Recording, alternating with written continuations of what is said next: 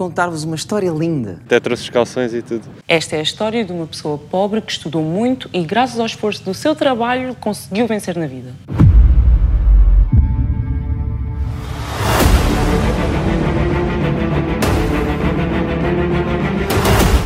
Parece um filme de domingo à tarde, mas é a história da mobilidade social. Para vocês terem noção, em Portugal, uma criança que nasce em famílias desfavorecidas demora cinco gerações para sair da pobreza. Tô, meritocracia. Se têm uma história destas para contar, podem fazê-lo nas nossas redes sociais. Tudo com a hashtag ScrollRTP, mas também vejam os outros episódios. Não? RTP Play. Na RTP Play. Ah, se calhar vocês já sabem isto, mas 1% de toda a população mundial detém 70% de toda a riqueza do mundo. Se isto é justo? Não. Se os bilionários deviam existir?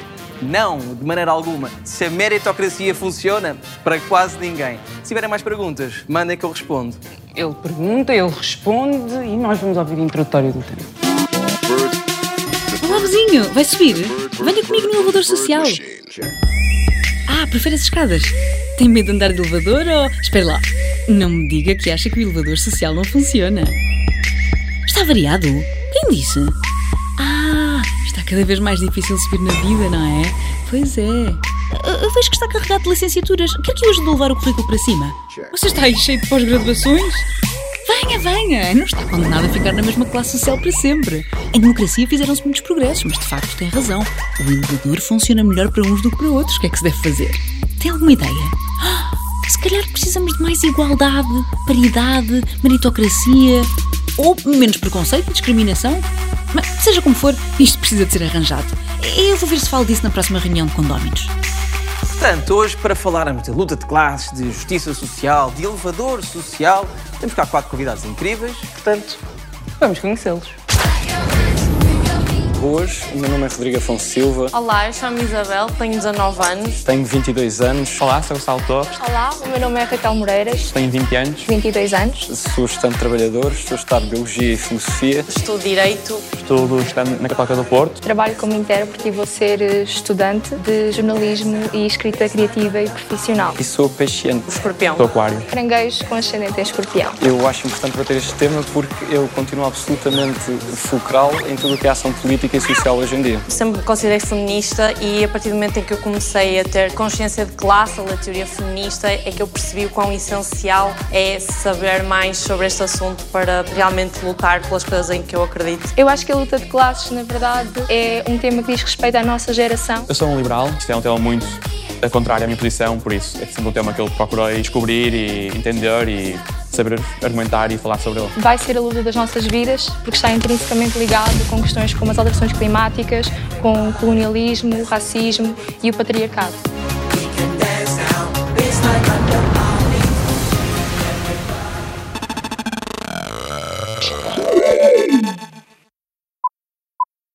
O nosso artista de hoje chama-se Tiago, por isso.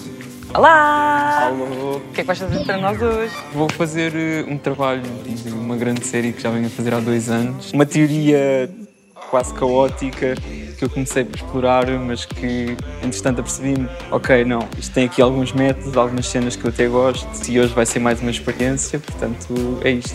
Ok, e que tipo de materiais é que vais usar? Algumas latas de spray, preto, branco. Sim, hoje vai ser só mesmo a preto e branco. Vou começar eh, por eh, fazer uma camada escura, preto. E estás ansioso? Estou You excited? super ansioso. Ah, não estou a sentir a tua energia. Aí não, estou super ansioso. Daddy works a long day. He be coming home late, and he's coming home late, and he's bringing me.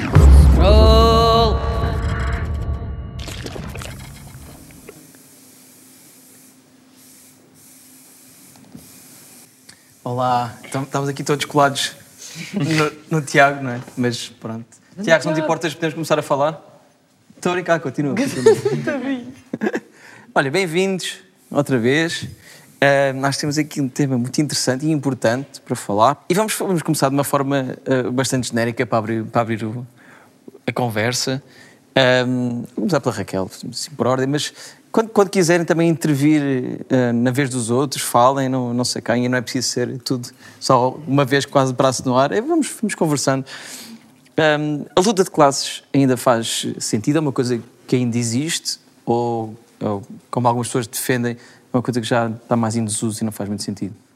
Eu acho que a luta de classes faz todo o sentido, visto que ainda existe uma divisão de classes, não é? Nós temos um sistema, neste momento, vivemos no capitalismo, que implica essa divisão e ainda que a luta de classes possa não ter, se calhar, o lugar no debate público que devia ter hoje em dia, ainda que a maior parte das pessoas possam, talvez como consequência da alienação e outros fatores que poderíamos nomear também consequentes do capitalismo e da sua opção e exploração. Já, mas o que é que consideras enquanto alienação? O que é que eu considero alienação? Uh, eu posso dar-te um exemplo muito prático de alienação, que é, por exemplo, teres um, uma mãe solteira da Amadora com dois filhos que tem de sair eh, todos os dias às seis da manhã para chegar ao seu trabalho enquanto empregada de limpeza a Lisboa, que chega à casa já às tantas da noite a contar os trocos para pagar a conta da luz e a conta do gás e tentar pôr comida na mesa e que não está ciente exatamente de questões como a luta de classes, que não está ciente de questões teóricas, que poderíamos falar várias correntes de marxismo, anarquismo, afins, mas acima de tudo não está ciente de quais são as suas verdadeiras condições materiais e da opressão e da exploração que sofre. Eu, eu estava a perguntar isso já precisamente para enquadrar, porque a alienação às vezes parece que é uma opção, é? como às vezes podemos referir-nos, as pessoas são alienadas e não querem saber, mas na verdade há, há montes de pessoas que não têm simplesmente tempo para mais nada, não seja trabalhar, se calhar cuidar dos filhos, uh, e às vezes nem notícias conseguem ver, quanto mais estudar e perceber. Uh... Exatamente, e também, também vês isso com pessoas mais jovens, que muitas vezes ouvimos que os jovens não estão interessados na política, que os jovens estão afastados da participação política. A verdade é que, se calhar, esses jovens, ao longo do seu caminho, mesmo nas suas escolas, nas suas comunidades, tantas vezes tentaram ter algum tipo de resolução dos problemas que os tocavam a nível local. Podemos falar de associações de estudantes, de várias causas, mas tantas vezes essas lá está, tentativas acabaram por ser falhadas, que acabam por se afastar da política e de se estar alienados da participação política porque não se revêem nela, porque não se revêem na forma como o nosso sistema está feito, não se revêem no desenvolvimento da democracia representativa e por isso escolhem afastar-se e não participar porque não veem a política como um sítio onde possam ser uhum. ouvidos como aquilo que é verdadeiramente, ou seja, a política não é aquela ideia que nós temos de homens engravatados na Assembleia da República, a política somos todos nós, todos os dias, nas nossas formas. ações. Já vamos explorar um bocadinho mais isso, mas para voltar uhum. atrás, também quero saber a opinião do Gonçalo, bem-vindo. Um, uh, como é que tu vês esta questão da, da luta de classe? Ainda é uma coisa realmente importante ou, uh, ou historicamente está-se a dissolver e já não é bem assim?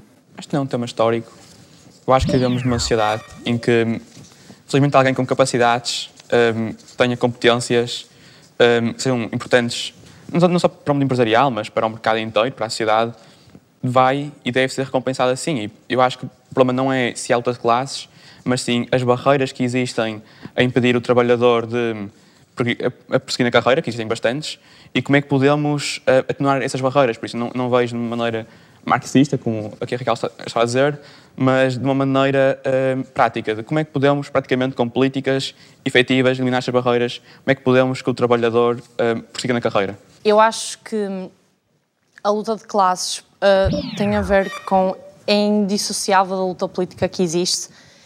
Eu acho é que como nós vivemos num capitalismo tardio, é, foi muito bem sucedida um, o sistema capitalista em um, um, esconder a consciência de classe e o conceito de classe num sistema em que a classe ainda perdura. Portanto, as lutas um, no capitalismo conseguiram um, ser escondidas dessa consciência de classe e por isso é que vemos, por exemplo, o feminismo liberal, as lutas que realmente depois acabam por não ter efeitos práticos nas classes. Um... Desculpa também interromper-te, mas acho que há uma, há uma, questão que às vezes eh, não é tão comumente sabida.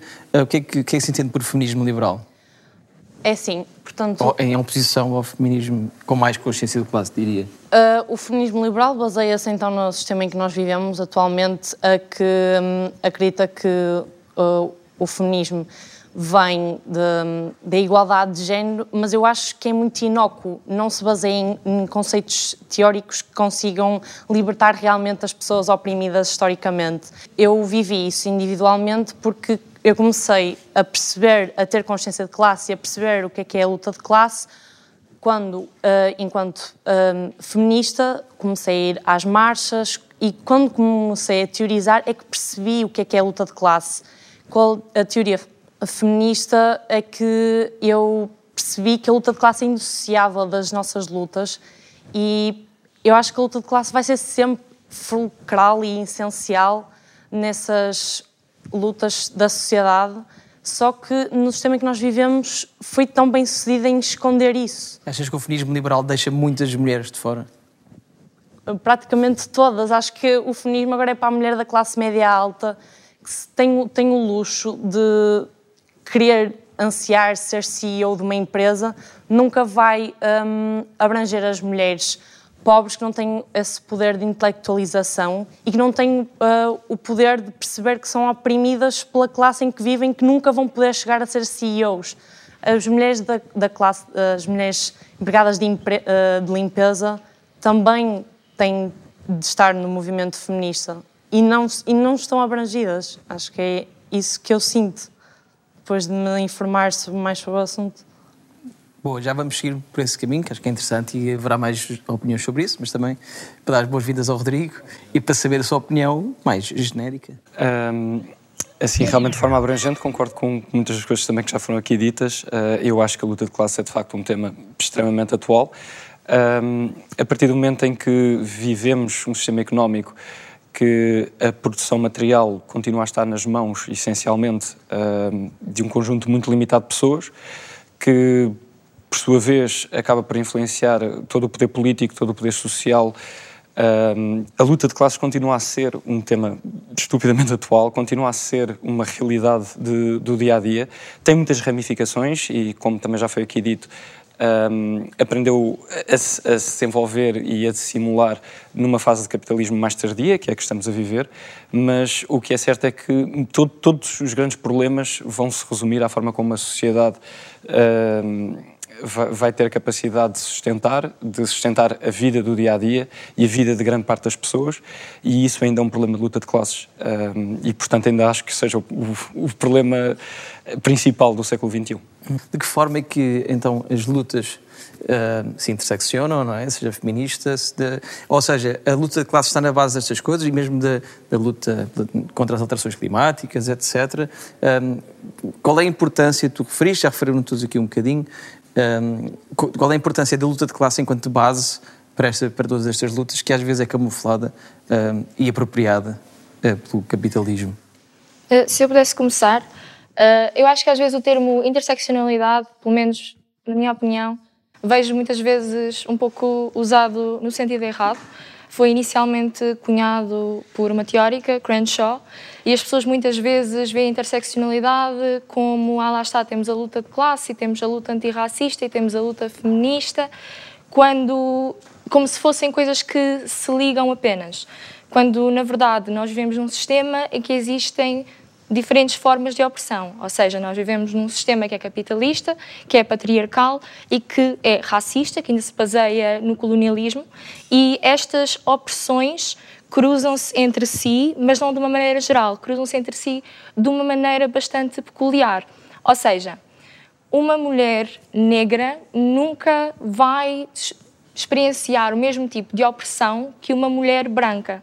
E ela não experiencia a opressão do homem negro mais a opressão da mulher branca juntados os dois. Ela experiencia o seu próprio tipo de opressão. E é aí que entra a interseccionalidade, ou seja, não é uma opressão e uma exploração, uma mais a outra, e deixarmos perder em questões identitárias, em simplesmente termos as pessoas, tal como referiu a Isabela há bocado, ser uma CEO que lá está, podemos dizer, oh, é uma mulher negra numa posição de poder. A verdade é que essa é uma questão identitária que não muda a questão de fundo de classe. E a interseccionalidade baseia-se muito nisso, ou seja, a classe é uma questão bastante importante e é das principais, mas não é a única. eu gostava de intervir aqui, desculpa. Claro, claro, claro, isto é Um, você Só porque eu não concordo com muitos destes ataques no nosso sistema que têm sido aqui ouvidos. Um, falaram aqui muito sobre o patriarcado e sobre a desigualdade de oportunidades e de mulheres femi- CEOs, mas acho que é importante entendermos que nem toda a gente quer ser CEO de uma empresa, nem toda a gente se, se realiza dessa forma. Mas toda a gente nem... devia ter oportunidade igual. Certo. E eu- exato, mas eu acho que a discussão é essa. Toda a gente tem que ter a oportunidade de ser CEO. A discussão não é mais mulheres CEOs. Se calhar é, mas. A Estás a, é. estás a concordar comigo, na Não, verdade. Estou, estou, estou. Então, então certo ponto. Porque eu acho que com alguma alteração do sistema que não estás a fazer, conseguimos fazer com que as pessoas tenham essas oportunidades, não é necessariamente o problema do, do sistema sistemático, é das barreiras às oportunidades. Porque quando se fala de classes, liga-se muito à, à igualdade de, de resultados, que é muito diferente de igualdade de, de oportunidades, tem consequências muito devastadoras. Igualdade de oportunidades é algo desejável e é algo quase que imperativo para uma sociedade ter proveito de todos os membros da sociedade. Igualdade de resultados desmotiva as pessoas, é Mas, eh, mas perigoso. então, eh, isto para ti e para todos. Então, que barreiras são essas? E não há, e não, e não há muito mais barreiras, por exemplo, para uma mulher negra. Imagina uma mulher negra trans, para pormos aqui mesmo várias camadas de dificuldade. Exatamente. Não, é, não tem muito mais barreiras à partida do que um homem cis hetero branco? Hum, as, as- as principais barreiras que, que eu acho que há nessa portuguesa em específico têm a ver com o nosso sistema fiscal e com o nosso sistema de ensino. Mas isso é muito específico. Eu sei que agora queremos abordar algo que temos mais genérico. Eu, se calhar, posso espe- especificar mais depois. Hum, em questão a um- à pessoa, independentemente da sua identidade, eu acho que o mais importante é criar um sistema onde são recompensadas pelas suas capacidades e não pela sua identidade. Ou seja, uh, num sistema um, livre, no mercado livre, em que as empresas têm que competir umas com as outras, elas vão necessitar das pessoas mais competentes para aumentar a produtividade ao ponto de poderem baixar o preço suficiente para competirem com as outras empresas. E, portanto, eu acho que não vai haver esta distinção de identidade, ou acho que há a um nível menor do que estão aqui a, a- a querer uh, identificar, porque eu acho que as empresas vão sempre procurar as pessoas mais competentes para o cargo para ter melhor produtividade. Tu estás a Mas as- falar. Desculpa. Não, fala, fala. Uh, tu estás a partir de um princípio em que a sociedade meritocrática parte de uma. De um, esconde os precedentes. Os precedentes estão sempre lá, os precedentes são históricos. E uh, um, há sempre uma, uma cultura histórica que um, oprimiu as mulheres. E uh, as mulheres não tinham direito de voto, depois voltaram a ter, mas há, ainda há cultura de que há determinados lugares em que, por exemplo, as mulheres não pertencem e que nós tivemos de conquistá-los a ferro. E eh, o precedente estará lá sempre. Não é com hum, a meritocracia, eu acho que até é uma utopia, porque significa que o mérito parte do zero. O mérito eh, parte das condições históricas que eu, enquanto mulher, por exemplo, tive de ultrapassar para conseguir estar numa estaca em que o homem já estava que eu não tinha antes. Então, olha, vou interromper aqui. Isto, acho que, acho que ficávamos aqui a falar quatro horas, mas depois deixamos esta parte para a segunda parte. Para já. Estou? JB, o que aconteceu? Pareceu que passou aqui um bicho. Fiquei com medo. Desculpem. Vamos. Ah, isto, isto, Dá-me, por favor. Desculpa. Vamos à rubrica It's the Questions. Estão prontos? Sim. Bora! O dinheiro, se medido, é o bem-estar e saúde humana. Como partilhamos esse Deus com o. África. Com o África. Com o planeta, vá, com, com o mundo. Estamos a falar de redistribuição de riqueza, não é? Não estou que é. Ter uma má Parece- interpretação. Parece-me que é esse o ponto também. Eu acho que podemos começar exatamente pela questão dos, dos empregadores, dos patrões e da mais-valia do salário com que ficam dos trabalhadores. Se calhar, se os trabalhadores hoje em dia recebessem exatamente o valor justo pelo seu trabalho, sem que lhes ficassem com mais-valia, essa era uma boa forma de podermos redistribuir a riqueza, não é? Podíamos também falar, lá está, como ela referiu, com a África, Podíamos falar de reparações históricas, podíamos falar de como, de facto, o Ocidente ainda continua a beneficiar do colonialismo e a explorar os recursos do não é? sul global e os seus povos. Exatamente, a essência é mesmo rever toda a nossa relação material com o que é o sul global, tudo o que é a nossa política eh, económica com, com os vários países que foram vítimas de séculos de exploração e que toda essa exploração, e ainda hoje são, mas que essa exploração ajudou a construir todo o privilégio que hoje em dia cá temos, acho que a única forma de, de partilhar é de facto acabar com, com tudo o que tem sido o nosso processo um, no sul global e ter a certeza que fazemos o que são de facto as retribuições históricas como deve ser, empoderamos as pessoas para que consigam construir uma sociedade justa um, e, e com tanto bem-estar ou ainda melhor do que a nossa. Um, estão aqui a assumir, Raquel, que todo o valor criado na produção de um bem é esse valor é criado a partir do trabalho que lá posto. Não é verdade. O valor é criado pela matéria-prima também. Sim, por todo o processo de produção. Um, e Sim, percebem que é detido o risco dele, mais o seu processo todo, pelo capital, pelo, pelo, pelos acionistas. Pelo, portanto, ele está a pôr o seu próprio trabalho, por assim dizer, que é o seu, o seu dinheiro, o seu, o seu capital, na, naquele todo produtivo, ou seja, assume, assume a, a todo o risco e está a pagar o salário do trabalhador e está a produzir bens. Eu acho que existe uma criação de riqueza, a riqueza não, não, não é limitada, por isso podemos Existe uma um, criação de riqueza para aqueles que ficam lá em cima com a mais-valia dos mas, mas, mas, eles ficam lá, lá em cima, criam, criam empregos, criam trabalho, criam bem-estar Mas assumir que isso funciona mesmo assim, será justo que, por exemplo, o que acontece quando um CEO ganha, mesmo, às vezes mesmo milhares de vezes mais do que um trabalhador, e nem sequer, não estou a dizer para todos ganhar o mesmo, mas será justa a diferença? É assim tão é proporcional? Depende do conceito de justo. eu, é eu, eu penso que o trabalhador é remunerado por aquilo que ele aceita em negociação com o empregador ser remunerado por. Há relação entre luta de classes e sem-abrigo. Claro. Claro. Ou não? Ok, ok. Exatamente. A luta de classes faz parte de toda a sociedade, tá? é a base da sociedade e os sem-abrigo fazem parte da sociedade e são consequência dela, portanto... Exactly. São, eu gostei dessa parte, são consequência dela. Nós há pouco até estávamos a conversar, quando existem milhares de casas livres, se calhar em Lisboa, e a primeira ideia é, ai, vamos lançar um projeto para os empreendedores decidirem o que é que querem fazer com estas casas livres, porque é que a primeira ideia não é colocar as pessoas que temos a viver nas ruas? Até que ponto deve uma classe oprimida respeitar o Estado de Direito se lhe falha sempre? Eh, gostei! Até que ponto? Provocatório, quem quer responder?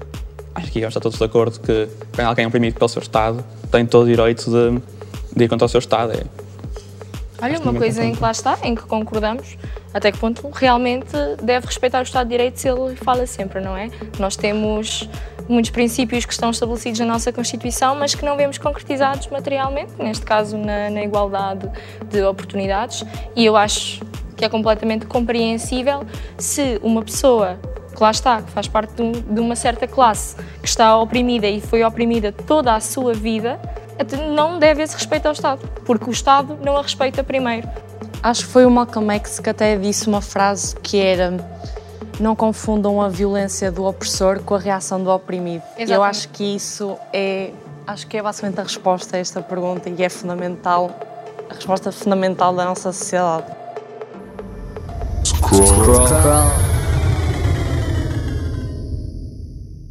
Vamos interromper eh, esta conversa incrível para lançar a pior rubrica deste programa. Estava a brincar. Estás despedido. Estava a brincar. Vamos lançar a melhor rubrica deste programa, a reportagem possível. É a melhor, era o que eu queria dizer. Vejam e depois digam se é melhor ou não.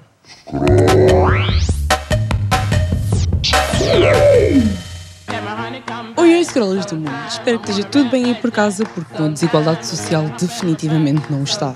Hoje viemos à rua tentar saber o que pensam os Zés sobre luta de classes. Por isso, let's go, é a reportagem possível. Qual é que achas que é a melhor maneira para subir na vida? É vir a trabalhar naquilo que eu desejo. A melhor maneira é sempre nós esforçarmos o melhor que podemos. Ao menos sabemos que o que depender de nós, podemos concretizar algo. Tu achas que vivemos numa sociedade meritocrática ou se calhar não?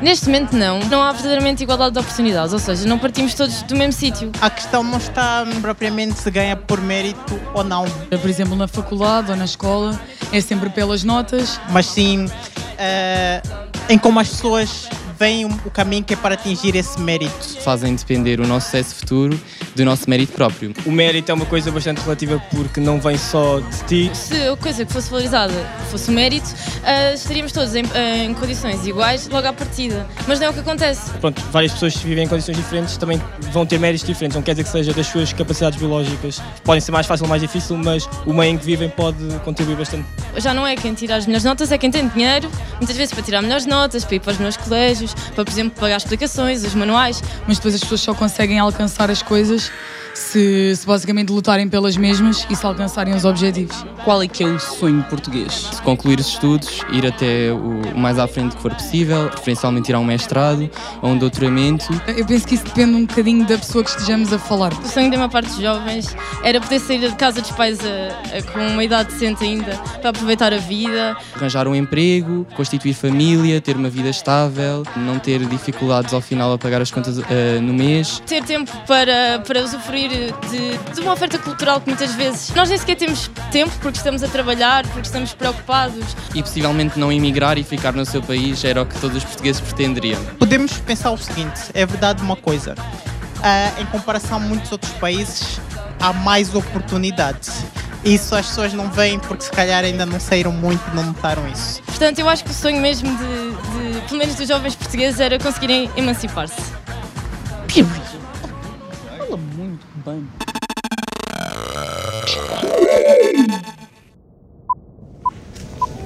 I get those goosebumps every time. I need the Heimlich, throw that to the side. I get those goosebumps every time, yeah. When you're not around, when you throw that to the O que é que side. estás a fazer para nós? Olha, Diz-me como é que está a correr. Está a correr super bem. Uh, entretanto, estava aqui à espera que esta parte de baixo secasse. O resultado está a ficar com o que eu tinha pensado. Acho que o método para mim é mais importante que o resultado final. How are you coming up com estes símbolos? É uma coisa muito, Ok. muito por impulso? Exatamente. Estás a pensar mesmo no Não, não, é mesmo. Só me segue, tipo. É libertar completamente a mão. É tipo. Estar uma beca fria, não sei. Não pensar muito e fazer. No, I can't fuck with y'all. Yeah, when I'm with my squad. O que é que estás a achar do debate e sobre o que está a ser dito? Ok, tópicos muito interessantes, muito. eh, quase perigosos. E tens algo a acrescentar que nós ainda não tínhamos falado? Ou... Hum, por enquanto, acho que. Period. Falas que a tua obra, Exatamente, eu fico É por aqui, isso. fico bem acompanhado. é? Artistas são artistas. Exatamente.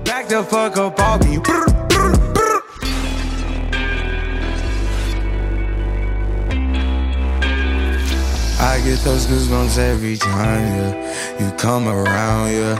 You ease my mind, you make everything feel fine.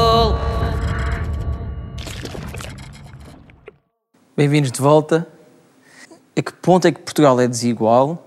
Ahm, quais são as desigualdades mais fraturantes eh, em Portugal? Como é que tu próprio sentes isso? Não só da tua análise social, mas como é que isso também se reflete na tua vida e na vida de- dos jovens?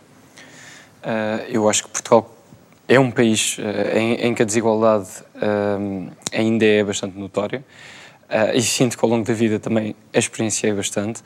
Um, sinto que somos um país que ainda tem uma enorme questão racista, ainda tem uma enorme questão LGBT-fóbica, ainda é um país em que o machismo, para além de institucional, ainda é cultural.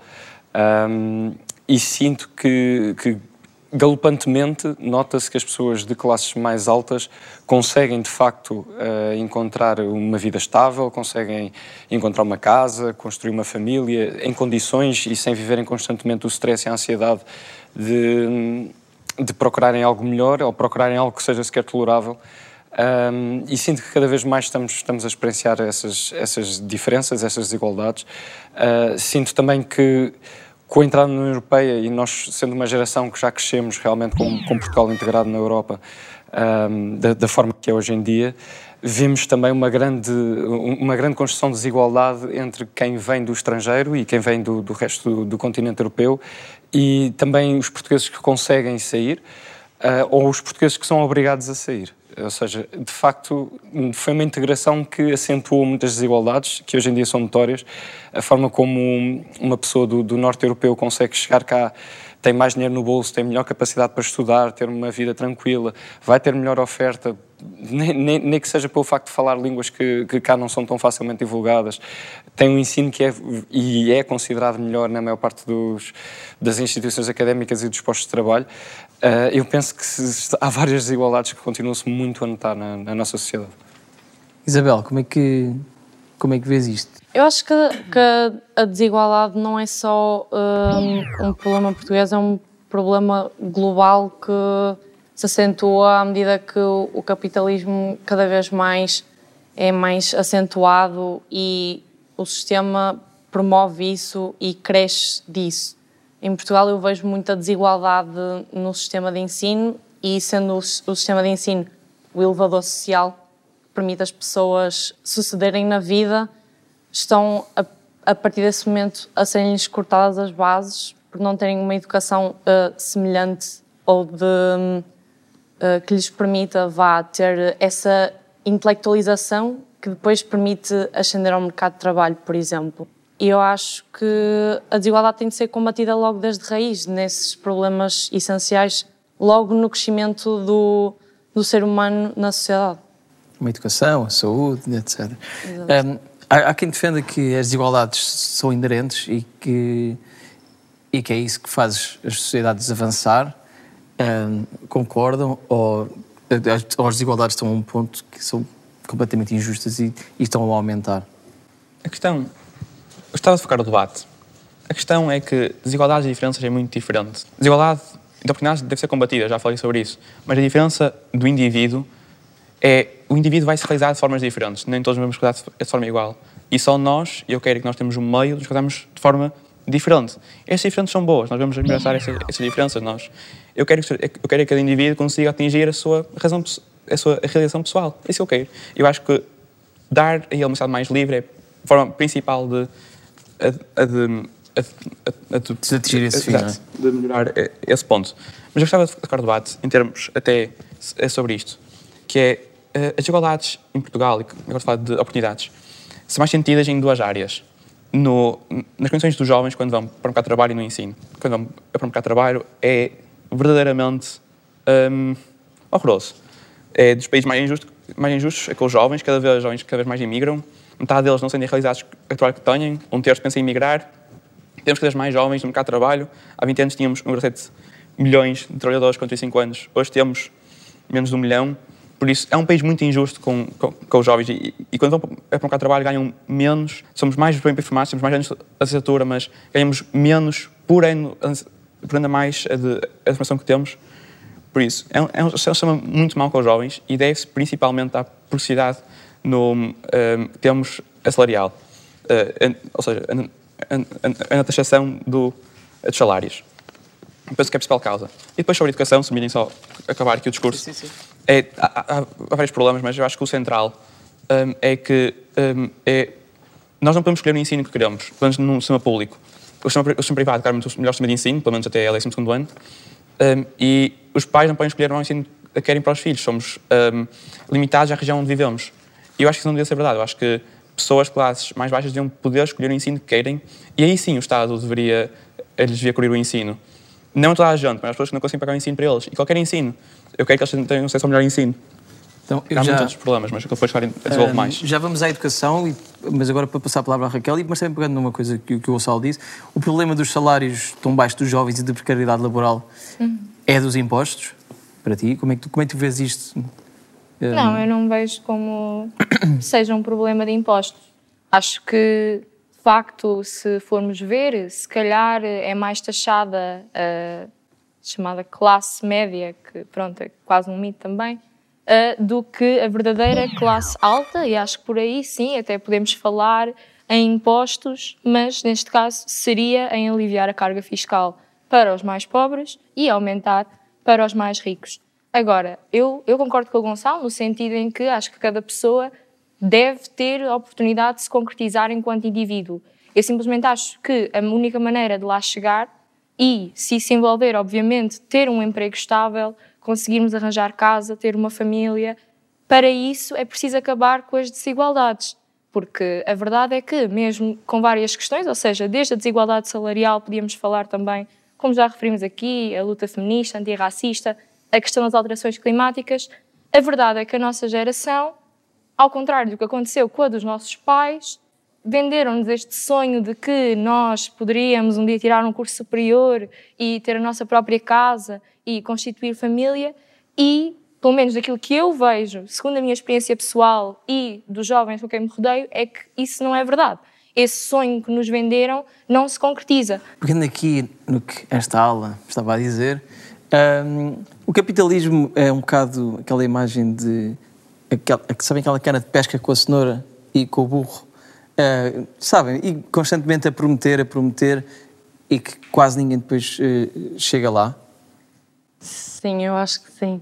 Uh, pegando assim no, naquela imagem do sonho americano, que tudo é possível, que a terra dá oportunidades, que era, na altura era uma, um mundo novo, começado do zero, e fomos a ver, e por exemplo, o autor John Steinbeck, ele escreveu o livro das Vinhas da Ira, como nada disso se concretizou, e o sonho americano continua a ser um, alimentado por essas grandes esperanças que a classe alta impõe nas classes baixas e aquele culto da culpa de que tu és pobre só porque queres, isto é tudo possível se tu quiseres, mas na verdade não é assim. Vemos uma cada vez mais as pessoas têm menos possibilidades, são tão esmagadas pela, pelo, pelo grande capital e pelas classes altas que controlam todo o sistema e uh, é mesmo uma cenoura que nunca vai ser atingida. Bom, e lá sendo ainda pior, nem Sistema Nacional de Saúde tem, nem nada. E as, é, é, é as pessoas que ficam com dívidas a vida toda por querem ter um ensino superior, isso para mim é mesmo sonho americano é na uma sua, desigualdade inacreditável. na sua definição. Centenas de dólares custa uma ambulância para ir para o hospital. Juro, juro. Não, isso realmente não me entra na cabeça. É verdade, sim. Isso parece a completamente passar- imaginável para, para quem vive em condições de estado social que nós, nós temos eh, cá em Portugal. Ah, e sim, eu acho que o capitalismo, de facto, não, não é o primeiro sistema a fazê-lo. Quer dizer, o feudalismo alimentava-se muito com, com a religião e propagava-se sempre com, com uma noção de que as pessoas têm que estar na classe em, em questão por vontade divina ou por, por ordem das coisas.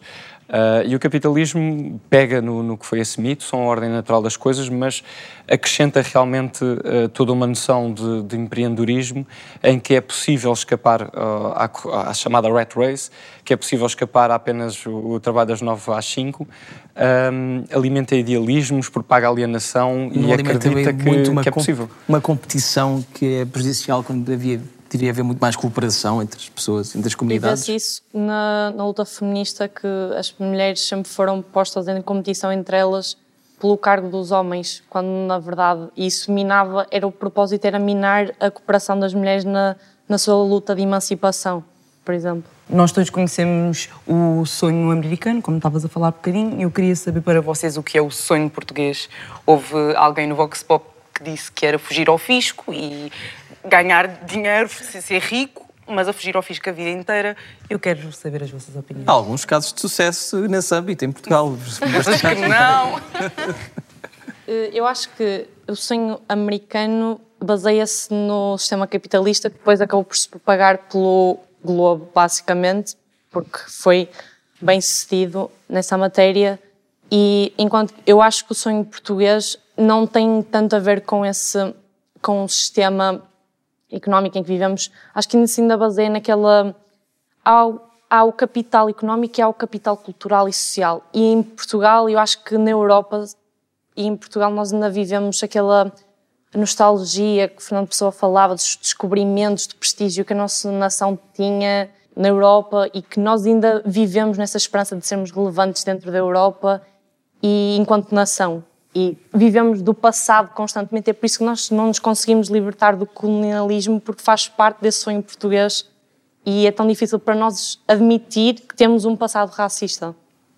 Eu acho que gostava de intervir. Um, só que alguns pontos que fomos falando, um, algumas questões anteriores. Eu, eu, eu, eu gosto bastante dessa pergunta e, quero responder.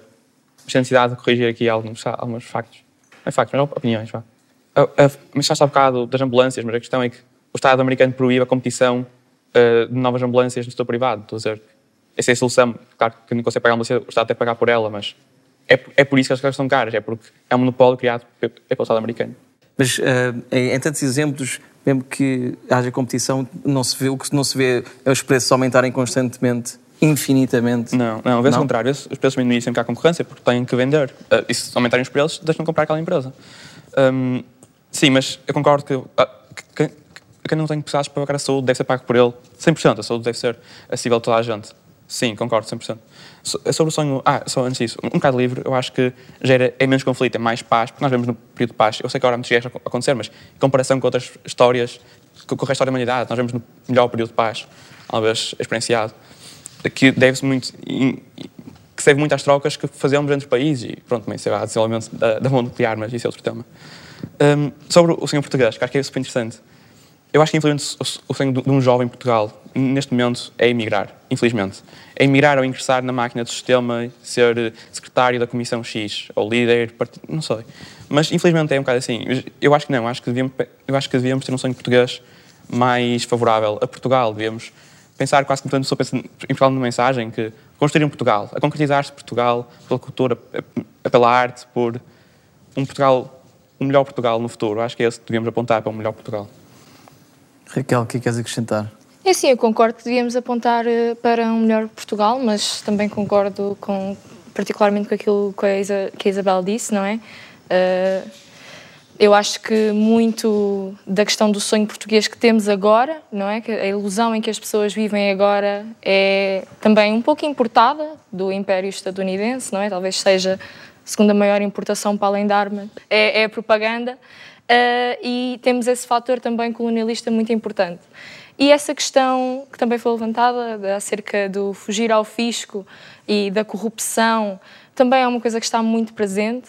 Eu acho que, infelizmente, o sonho português neste momento se baseia muito naquele que é, como disse o Rodrigo também muito bem, naquilo que é o, o que o capitalismo quer que seja. Ou seja, nós vemos certas pessoas a ascender socialmente não é? E continuamos a querer ser uma delas, por mais que a maioria das pessoas não seja assim, não tenha esse tipo de condições materiais, há uma que se calhar consegue e continuam a vender-nos a ideia de que ah, tu também podes, se trabalhares mais, se te esforçares mais, se tiveres o teu mérito, quando na verdade o que eu vejo acontecer é exatamente o contrário. Ou seja, as pessoas que se calhar têm os maiores fardos para carregar, que vêm de famílias de classes mais baixas, que têm todas as barreiras que aqui já falámos, são aquelas que mais trabalham, que mais se esforçam, que mais dão de si no seu dia a dia, são aquelas que continuam a passar dificuldades. E depois existe então a divisão das pessoas que têm noção de que isso acontece porque é uma escolha deliberada, há um sistema e há uma classe dominante que escolhe deliberadamente manter pessoas nessas condições de pobreza e há as pessoas que continuam ainda presas na ilusão de que se calhar um dia eu vou ser o escolhido, eu também vou ser rico, eu também vou poder oprimir os outros. Game begin. Vamos fazer um jogo chamado Quiz. Primeira pergunta: o filho de um gestor tem 5 vezes mais hipóteses de se tornar gestor, 10 vezes mais hipóteses de se tornar gestor ou a obrigação legal de se tornar gestor? Eu diria 10 vezes. 10 vezes mais. É, também. Acho que sim, sim. Gonçalo? Eu não, eu não vou discordar isto. Devias ter discordado porque a resposta é 5 vezes. Quanto custa um bilhete de metro em Lisboa, a tarifa normal? 1,20€, 1,5€ ou 1,80€? Um euro e meio. Eu não sou de Lisboa. Não sou de Lisboa. Pronto, um euro e meio, acho. Um euro e meio, não sei. No Porto é um euro e vinte. Pronto. O número de milionários em Portugal aumentou ou diminuiu durante a pandemia? Aumentou. Penso que sim, mas ainda bem. Certo! Quantos licenciados existem neste momento em Portugal? Mais de um milhão e meio, menos de um milhão e meio ou precisamente um milhão e meio? Menos de um milhão e meio. Mais de um milhão e meio, se pode ter aqui um bocado de... Ah, és tu, mais Mas sou eu, sou eu que vou desempatar. Olha, por acaso, um pouco mais de cada um milhão e meio. Menos. E a resposta é mais. Fico contente. São 1,8 milhões, de acordo com os censos de 2021. Obrigada por terem estado connosco aqui a fazer o nosso quiz e por terem respondido. É um gosto. É um gosto. Game over. Scroll.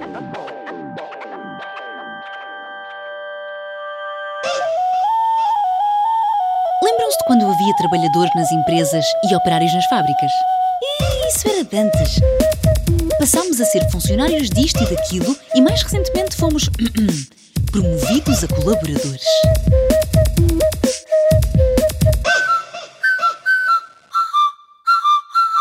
A linguagem do trabalho tem vindo a mudar para soar um bocadinho melhor. A quem? Aos patrões, claro está. Hoje no Glossário Z trazemos uma nova expressão que é um sinal dos tempos.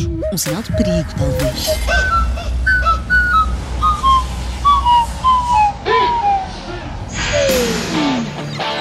Aqui está uma palavra que funde duas ideias antagónicas: work e vacation. Workation, trabalho e férias. É como juntar azeite e água. Como funciona? É simples. Marca-se um voo, aluga-se uma casa ou um quarto de hotel e viaja-se. Chegados ao destino, o que é que fazemos? Trabalhamos à distância. As workations são uma forma de trabalhar remotamente noutro destino e tornaram-se populares durante a pandemia, quando muita gente se fartou das quatro paredes da sua casa. A este conceito novo juntam-se outros, como Pleasure, uma mistura de viagem de negócios com viagem de lazer. Ou as Staycations, isto é, férias passadas em casa. Porquê? Porque se calhar os trabalhadores já gastaram o dinheiro todo nas workations. Este foi o Glossário Z. Passem a palavra.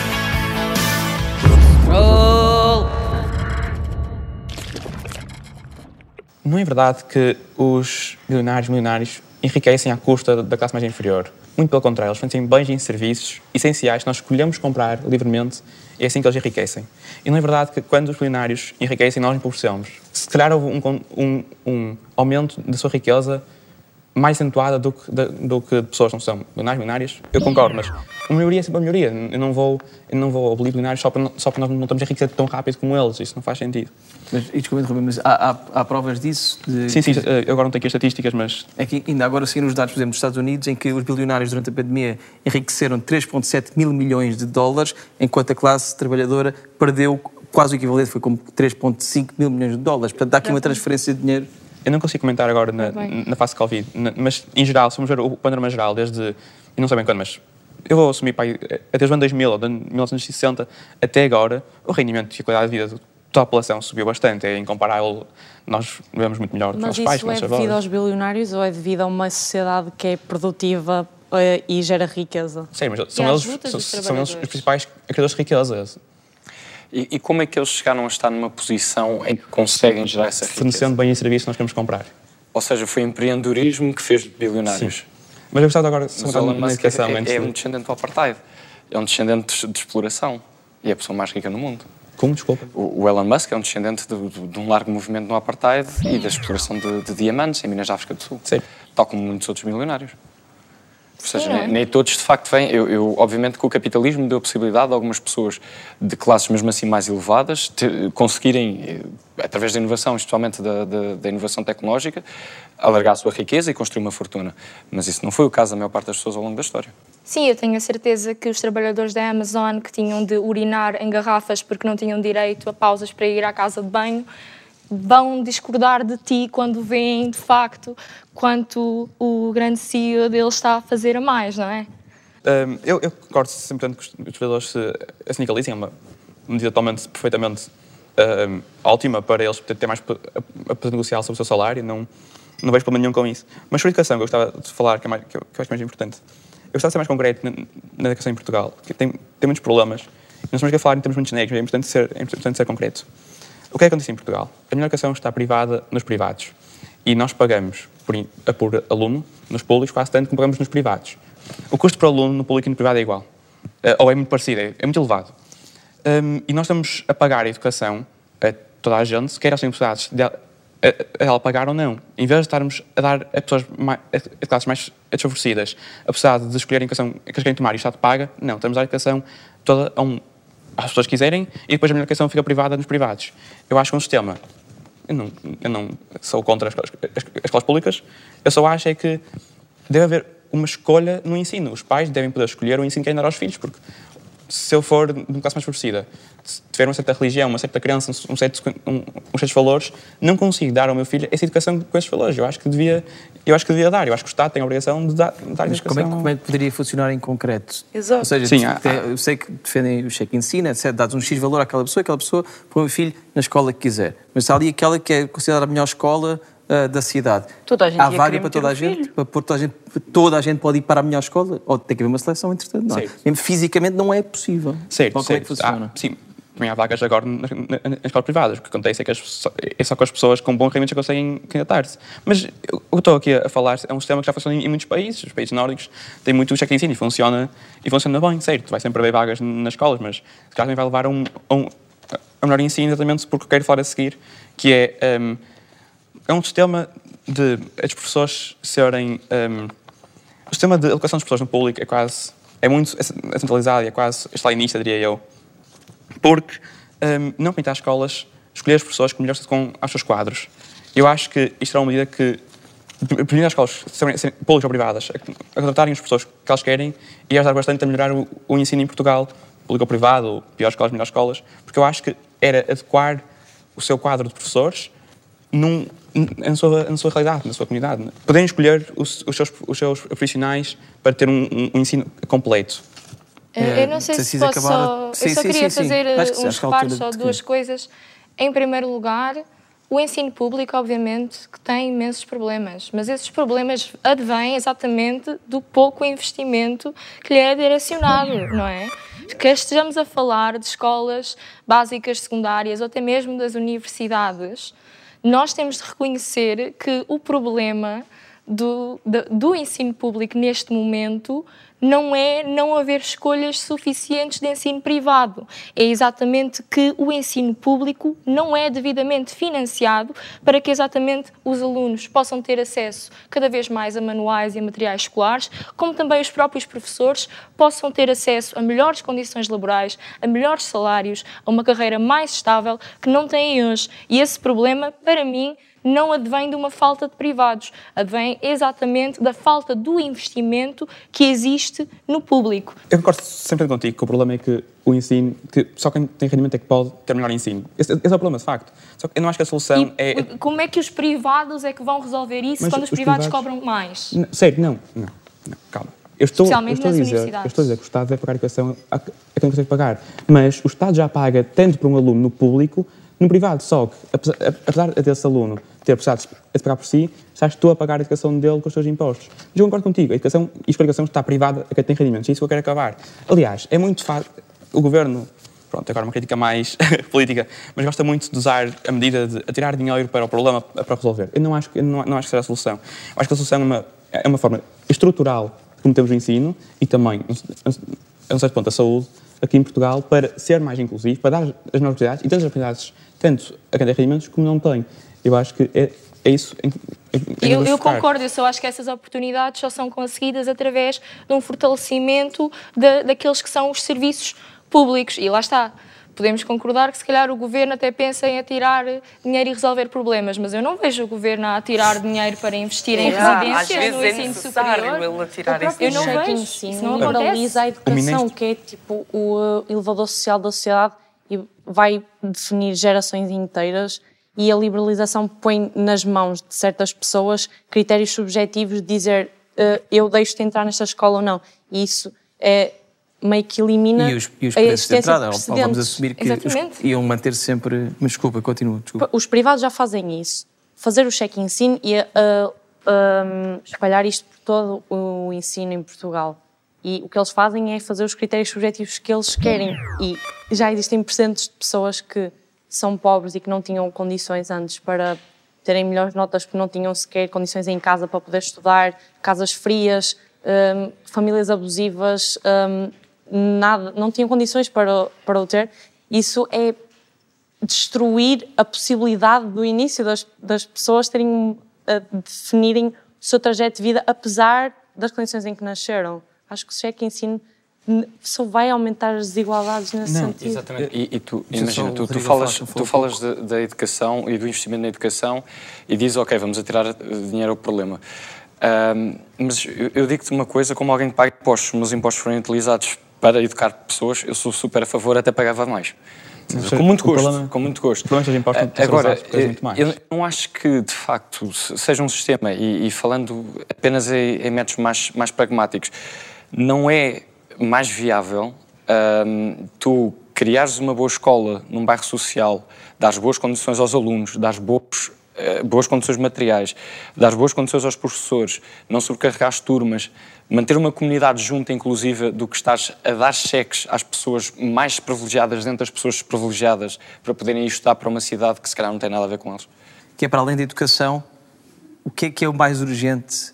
Um, fazemos aqui uma ronda final por todos. O que é que é mais urgente para combater as desigualdades uh, nesta, nesta importante luta de classe e para ambicionarmos todos uma vida melhor para todos? Neste momento, nós já estamos a tentar desenvolver as escolas públicas em bairros mais, mais pronto, bairros sociais e bairros menos privilegiados. Certo. Estou a perguntar. Não. que eu não Certo. vejo esse, esse Não, certo, mas nós estamos a investir bastante em escolas, públicas. Aliás, o Ministério da Educação é tipo, dos maiores empregadores em Portugal, por isso. Não é. Nós devemos dar muito dinheiro para lá e as escolas públicas não têm a qualidade que têm as privadas. Por isso, eu acho que a solução não passa por mais subsídios, mais dinheiro, mais reformas. Não. Não, reformas, sim. Passa assim, é por mais reformas estruturais da forma que nós temos o ensino. Acho- Eh, Mas também há provas que as- eh, toda, todas as privadas são melhores todas as públicas. Eu não, eu não sei se é assim, t- é tão genérico, mas eu diria que as- o melhor ensino está, está um, ah, escolas públicas, eu não estou a dizer que não, pronto, estou a falar aqui em termos gerais, a comparar a média dos dois, acho que sim, o ensino privado, infelizmente, um, Só porque eu, e aqui sou eu que estou, isto é uma opinião pessoal, eu discordo muito daquele ranking, acho que aquele ranking que sai é muito subjetivo e alto. Quem é que faz o ranking, quem é que define os critérios, quem é que... E mesmo a escola Torto. privada, as, as privadas estão sujeitas ao mercado livre, digamos, enquanto que. Ótimo.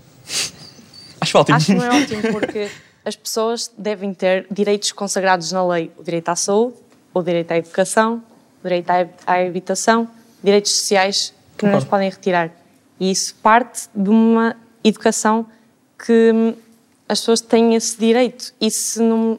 Claro que o mercado livre torna as escolas mais competitivas, mas até que ponto a educação deve ser competitiva? A educação é um direito, não é um mercado. E é exatamente por isso falar. que, desculpa, deixa-me só dizer isso, que na Constituição da República Portuguesa, mesmo aquela que foi aprovada desde 74, com todas as revisões, existem certos direitos a nível social que estão estabelecidos que não estavam na Constituição que existia antes da ditadura, numa Constituição que era extremamente liberal, porque foi visto essa necessidade, porque essa necessidade existiu, ou seja, foi preciso consagrar constitucionalmente o- certos direitos a nível social, porque deixá-los à mercê da mão invisível do mercado, que realmente, quando alguém precisa, ninguém a vê, não resultou. Vamos cá ver. Ninguém está a falar de igualdade perante a lei. Igualdade perante a lei é óbvio, a gente deve ter igualdade perante a lei. Ninguém, ninguém está a falar em não dar educação às pessoas. Eu estou a falar em dar a melhor educação às pessoas menos favorecidas. É isso que estou aqui a discutir. Eu quero dar as mesmas, as mesmas oportunidades às pessoas mais favorecidas que têm as pessoas com mais rendimento. É só isso. E eu acho que isso é um ponto em que todos podemos concordar. Porque nós já temos investido bastante no ensino. Não tem vindo a melhorar esse, esse, esse significativamente. Eu acho que realmente o cheque ensino era, um- era, um- era, uma boa, era uma boa medida para igualar as oportunidades. As oportunidades. Se calhar tem- temos que voltar todos para um episódio só sobre educação, mas eh, eh, acabem só um bocadinho e depois já fazemos as despedidas. É assim, quanto às alegações finais, lá está. eh, Eu ia exatamente falar na, na questão da empatia. Eu concordo com o Gonçalo que, que o capitalismo é o melhor sistema que conseguimos erguer até hoje, mas recuso-me a acreditar que é o melhor que alguma vez vamos conseguir erguer. Obrigado, Raquel. Rodrigo. Fica muito difícil seguir isto, porque é de facto mais, mais ou menos a mesma coisa, mas sim, eu acho que, que é necessário ah, repensarmos todo este sistema da base de, de todos os seus princípios. Ahm, acho que é preciso fazê-lo sem medo e acho que é preciso fazê-lo sem medo de olhar para o que foi o passado, admitir que erramos e admitir que podemos fazer melhor e que temos que fazer melhor, porque é uma emergência e, e que tudo isto não é apenas uma discussão teórica e que fica apenas no meio académico, mas é que são de facto discussões sobre tudo o que é a vida no dia a dia. Hum, acho que precisamos nos organizar, seja de que maneira for, mas que precisamos nos organizar de uma forma coordenada, pensada, bem teorizada e perceber bem o problema, discutir entre todos, criar eh, melhores noções do que é democracia política e adensar tudo o que seja democracia social. eh, é, o, é o que nós devemos fazer e é o que nós devemos bem. ter, ter presente todos os dias. Obrigado, Rodrigo. Isabel. Hum, eu vejo o futuro não com esperança, não com medo, mas de uma forma realista. O feudalismo caiu, o capitalismo não é perpétuo como querem tentar nos convencer. O capitalismo tem falhas e essas falhas eventualmente vão se tornar tão eh, gigantes que eventualmente o capitalismo vai ser substituído por algo maior. E é o povo que vai pegar nos movimentos e é a luta de classe e a consciência de classe que vai sempre unir esses movimentos e perceber que é uma opressão conjunta e vamos conseguir progredir para um sistema melhor. E o povo unido jamais será vencido. Muito bem. Mas o Gonçalo também tem direito a alegações finais mais genéricas sobre educação, portanto. Eu diria que o sistema capitalista não é comparável ao sistema feudal, porque é baseado em trocas de bens e serviços voluntários, na, na entrega do meu trabalho de forma voluntária, é muito diferente e não é comparável. Hum, é uma melhoria, é o melhor sistema que nós já criámos até agora, como a Raquel disse, é verdade. Eu não acho que faz sentido tentarmos tentar criar um sistema que já foi provado, que não falhou, que causou calamidade, crises, fome, etc. É importante hum, melhorarmos o nosso sistema. Eu acho que o nosso sistema que temos agora não é suficiente, não é bom, é desigual, se querem usar essa palavra desigual, um, nas oportunidades, claro. Mas acho que é importante vermos mais pelo, pelo indivíduo, como é que o indivíduo consegue atingir felicidade, como é que ele consegue. Isso, e eu acho que ele consegue num- num- num- numa cidade mais livre, não numa cidade mais controlada. Olha, muito obrigado. Já tivemos aqui uma conversa muito democrática, muito bonita. Ahm, lá em casa, uns vão concordar com outros e, com, e contigo e com eles, mas espero que daqui vocês também saiam amigos. Se calhar criam um podcast, que vocês são, são- vocês são duas pessoas interessantes de ouvir e, e discutir umas com as outras. E eu gostei muito de vos conhecer. E pronto, espero que vocês tenham gostado também. Podíamos ficar aqui horas a falar, mas não temos mais tempo. Obrigado a todos. Obrigada. Vamos ver o trabalho Obrigado. final do nosso artista.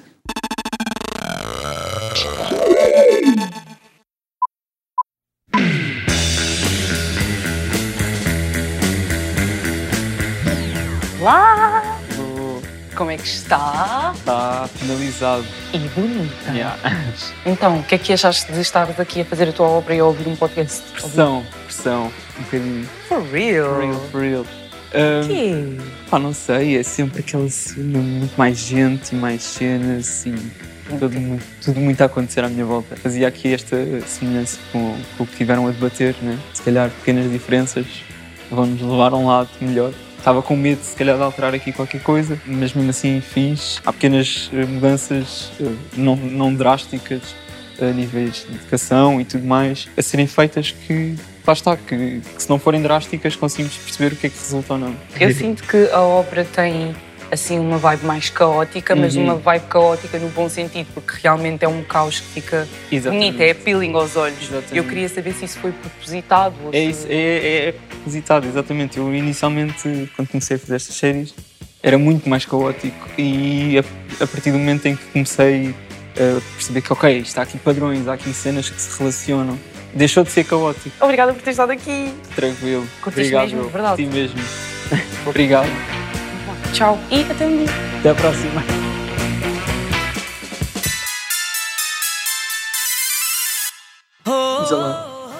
Foguinho escota buma. Ah, mesma chama. Achas que vives num país meritocrático? Tipo, há bué betos já com cunha e ultrapassa toda a gente por pobre. Nem precisam de ser betos. É bem injusto. Só porque tem um familiar ou conhece alguém dentro do, dos exames. Odeio ter de dizer um menor. Porque já sei que a esperança de entrar em algum emprego diminui bastante. Sim, sim. A pergunta é: vocês ainda olham para uma licenciatura como uma forma de arranjar um emprego bem pago? Sim e não. Hoje em dia temos mil e uma maneiras de ganhar dinheiro. Licenciatura sempre foi aquela cena de Oh, estás na uni. Não é necessário ir para a universidade para teres um emprego da hora. Porém, é que ainda difícil arranjar sequer um emprego se não tiveres uma licenciatura. Agora imagina um emprego bem pago. O que é que vocês fariam se tivessem uma grande, grande fortuna? Investiria mais ainda para ganhar mais dinheiro. Doava dinheiro para instituições e viajava pelo mundo. Esta é Drena, se vocês fossem primeiro-ministro, que medidas implementariam? Passe grátis, juro! Tchau. Beijinhos. Gostei muito deste debate. Gostaste? Adorei este debate. Acho que foi muito interessante, mesmo com perspectivas diferentes. Quatro convidados incríveis que pensam e falam muito bem. Eh, espero que tenha sido enriquecedor também ir para casa e que seja, tenha sido provocador, que vos instigue também a, a- falar mais uns com os outros, com amigos e, e conhecidos, mesmo com ideias diferentes, porque é assim que a sociedade vai para a frente. Espero que para um sítio melhor, dizer, eu não espero, eu acho que isto vai acabar no instante, mas eh, vocês mantenham a esperança e debatam mais. né? Debatam, mas vendo os episódios todos do Scroll na RTP Play e no YouTube também. Sigam-nos nas nossas redes sociais e comentem, debatam na caixa de comentários. É isso que se chama? É. E na rua também, nos cafés, nos sítios, nas exactly. manifestações, por aí. Nós voltamos para a semana.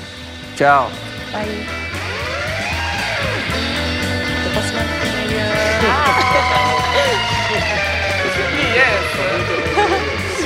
Do outro.